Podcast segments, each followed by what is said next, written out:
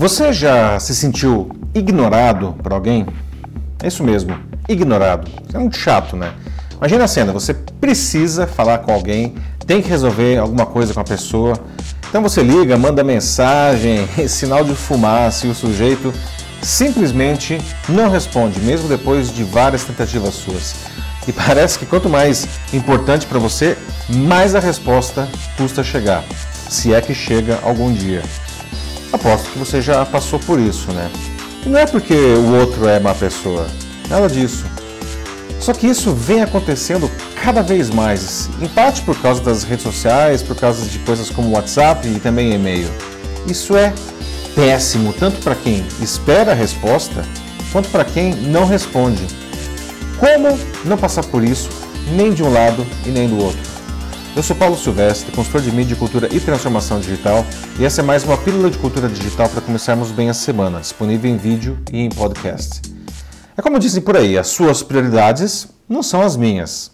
Sim, eu sei, a vida anda muito corrida, a gente tem que matar um leão por dia, e sim, temos mesmo as nossas prioridades.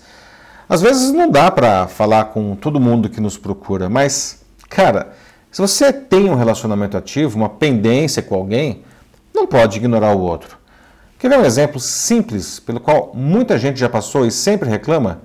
Processos de recrutamento de emprego. Né? O recrutador chama você, pede para ontem um monte de informações e documentos, aí você vai lá, faz uma entrevista e ao final ele dá um tapinha nas costas, agradece e diz que vai entrar em contato com você depois. E aí desaparece, não? por dias, semanas às vezes. E aí você fica esperando, esperando. E como a resposta nunca vem, decide entrar em contato. Manda e-mail, que é solenemente ignorado, telefona, mas a ligação nunca passa da secretária.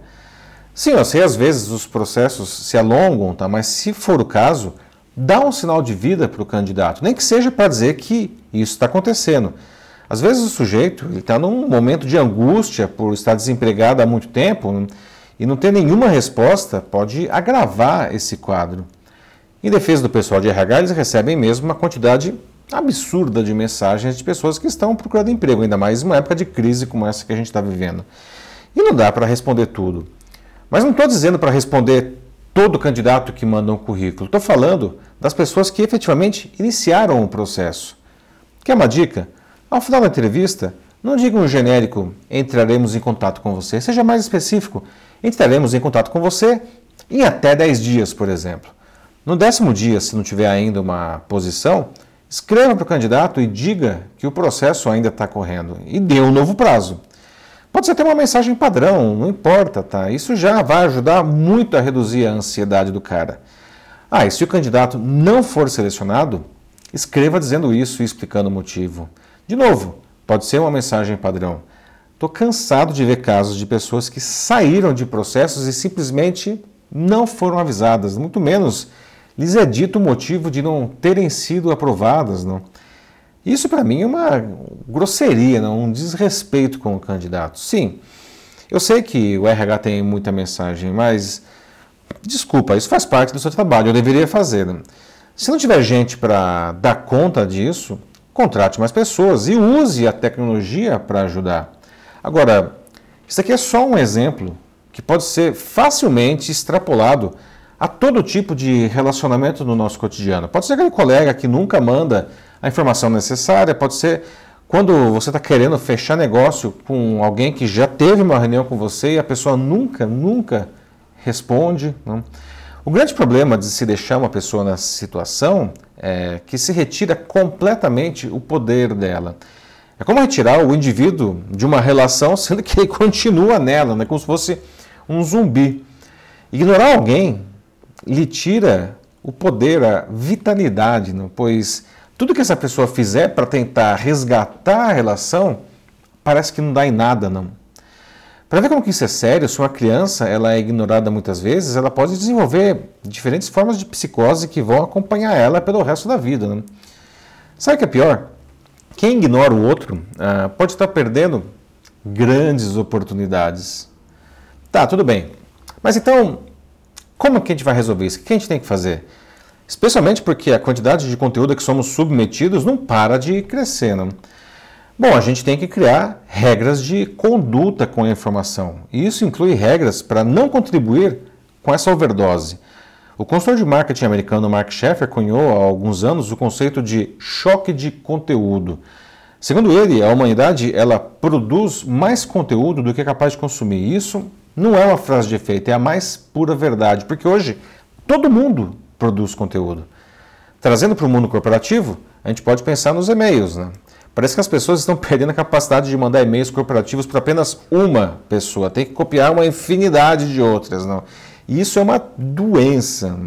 No final, só um daqueles destinatários deveria receber o e-mail, mas todo mundo recebe porque quem enviou é demasiadamente ansioso e quer que a resposta venha logo, ou porque está querendo, de alguma maneira, tirar o dele da reta, como dizem. Não? Então ele vai lá e documenta o problema para a empresa inteira. Bom, adivinha só o que acontece? O e-mail acaba não sendo lido pela maioria das pessoas, que estão soterradas por um monte de e-mails do mesmo tipo. Daí elas começam a desenvolver, talvez inconscientemente, uma resistência ao e-mail. Não responder passa a ser socialmente aceito. Pior que isso, aprendem a não responder no que deveriam responder. Então eu só mando e-mails para quem realmente precisa saber daquilo. Não copio meu chefe, nem o chefe da pessoa, nem os colegas próximos e nem a secretária. Só quem realmente precisa. E criei três horários no dia para ler e-mail, né? Logo de manhã, após o almoço e antes de ir embora. Ah, e leio os e-mails agrupados pelo assunto. Assim eu vejo a conversa toda que se formou a partir do e-mail original que foi enviado para um terço da empresa. E sabe o que é curioso?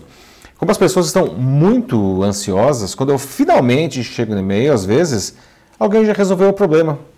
E nesse caso, eu só vou dizer algo se eu realmente puder contribuir com a conversa naquele ponto. E, nesse, e só para quem precisa saber, senão, nada. Ah, isso vale também para redes sociais e principalmente para o WhatsApp. Elas se transformaram em grandes geradores de lixo e de ansiedade. Por isso, também criei horas para ver e responder. Mas o que precisa ser respondido, eu respondo sempre. E se por algum caso, motivo eu demoro, ah, quando eu finalmente respondo, eu me desculpo, explico porque demorei e resolvo a pendência. Né? Não pode deixar a pessoa, como a gente fala, não pode deixar a pessoa no vácuo, ela tem que saber o que está acontecendo. Né? Isso vale também para as mensagens e comentários que eu recebo nas redes sociais, especialmente no LinkedIn. Tanto que eu tenho certeza que só entrei na primeira lista de top voices porque eu Tento responder todo mundo não? e respondo de verdade. Tem que demonstrar empatia verdadeira com o interlocutor. Infelizmente, por causa de tudo isso que eu estou falando, a gente desenvolveu um péssimo hábito de nos acostumarmos a não ser respondidos. Que espécie de relacionamento surge disso? Nada muito construtivo, muito menos sólido. Se a pessoa veio espontaneamente falar com você, Fale com ela, não? isso é o ouro das redes. Mas fale de verdade, né? Isso tem um incrível poder construtivo. E digo mais, quanto mais você responde, mais rapidamente você vai fazer isso. Não é algo que vai destruir, ocupar o seu dia inteiro. Só assim você constrói uma boa reputação no mundo digital. Meu mestrado na PUC explica como isso é feito. E hoje eu presto consultoria profissionais e há empresas que queiram aprender a aumentar a sua visibilidade e a credibilidade pelo bom relacionamento no meio digital.